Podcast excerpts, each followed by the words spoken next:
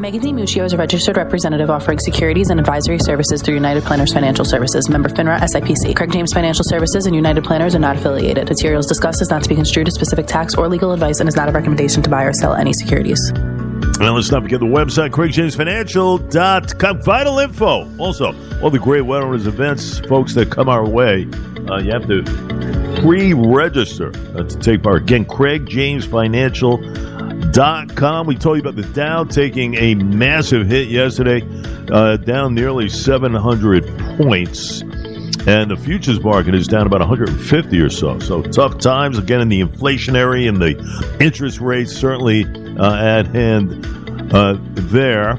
Uh, as we welcome in Megan Muccio from the great Craig James Financial. And uh, there is a lot of fear, as evidence what happened yesterday, Megan. But uh, all in all, we are getting ready for tax season, and uh, the deadline is approaching. Uh, as far as April the 18th, still some time, still some time to make some contributions and all. Uh, but uh, a couple of very volatile type days on Wall Street, you would say. yeah, definitely.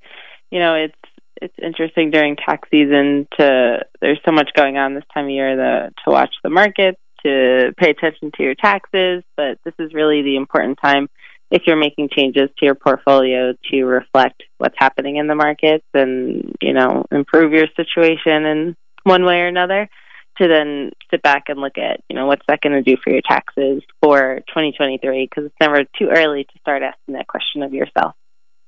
I think, you know, one of the biggest things that I always tell, especially my kids, is filing status. I think it's important. Now, every year, there are couples who decide to file kind of a joint tax return. But in a lot of cases, that may not be a wise financial decision, right? Because, uh, you know, income tax filing depends on circumstances. Um, a couple could earn similar incomes, file jointly, be moved into another bracket. So you kind of have to kind of rethink the entire situation, no? Absolutely. So there's really a few main types of filing statuses. And for most people, you know, you pick one status. So if you're filing single, you're going to be a single filer. If you um, had uh, you know, loved one, your spouse passed away in the past year or two, and you have children, you're going to be filing as a qualified widower. Um, but when you're married, you have two options. You have married filing jointly and married filing separately. Um, and ultimately, you get to choose which one you're doing, and you just have to make sure that you're agreeing with your spouse which one you're doing. So when we're working with clients um, who don't have one preference one way or another. Um, sometimes one set of tax brackets is going to impact you um, better than the other. Um, there's, you know, so what I do with clients is we input everything as married filing jointly, and then we can run optimizers to see does it benefit you financially to file married filing separately, and what would that look like for you. Um, sometimes it saves you money, sometimes it doesn't. I would say in a lot of cases, the married filing jointly status saves money, but not, that's not always the case. I have a few clients who file separately every single year, and it saves them money, a few thousand, a few hundred. Um, and then there's actually a handful of people who have student loans, and they've been on pause for a while now, but the student loans have been um, if you're on a forgiveness plan, they actually look at your income differently if you're filing jointly versus separately. And so sometimes when you file with a student loan and they're looking at your income, it does benefit you to file separately so that they're not looking at both yourself and your spouse's income. Though, if you file separately, could that mean the loss or the reduction, I guess, of various uh, tax credits? You know, I think about the child tax credit for one. Uh, does that mean the end of it if you do that? So the child tax credit it doesn't, but there are a number of different credits that it does impact. So what you what you look at is, you know, one of the big ones that I talk to clients about is your your IRA contributions, which we actually talked about this week. If you file married filing separately, your income has to be below ten thousand dollars to put money into a Roth. So if someone has previously put money into a Roth IRA, even if filing separately is going to save them 100 or $200, I typically recommend that we file jointly because then you wouldn't have to take money out of your Roth account. Um, it does change the tax brackets, the way they look, and you know has some impact on Social Security income as well. If you're filing separately, uh, doesn't matter if your income is low enough, you get taxed on the full 85% of your Social Security, uh, with a few exceptions.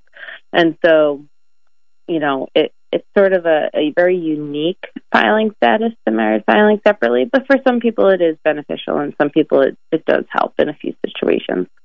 No question, Megan Woods, you're with us from the Craig James of Financial Tax Season upon us books.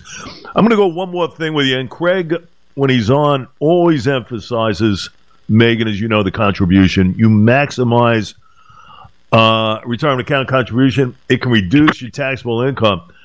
And what's great is that you have until what? The 18th of April to claim any IRA contributions, right?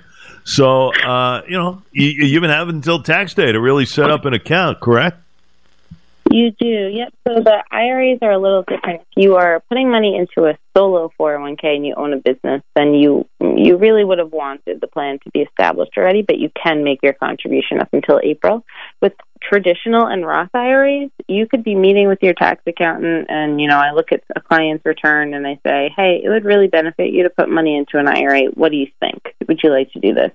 And if the client says, yes, I do, we can right then and there, even if I filed your tax return already, you can open your IRA. You can put the money in, and then, you know, as long as we're under the agreement that all this is going to be done, you do have until April 18th to put that money in for last year. Um, so it sort of gives you, you know, not only just 12 months to contribute to your IRA, but those additional four months to of the year, three and a half or so, to make that extra contribution that you want. Right. Good, uh, good tips. Very good tips as far as this uh, crazy tax season. Uh, Megan Mucci of Craig James Financial. You can give her a call. Any questions? 631 393 2888. Uh, Megan will be back with us tomorrow on a Friday uh, to close it out. We'll have her, I'm sure, before the 18th of April as well. Good stuff. We'll talk in the morning. How's that? All right. That sounds good. Thank you.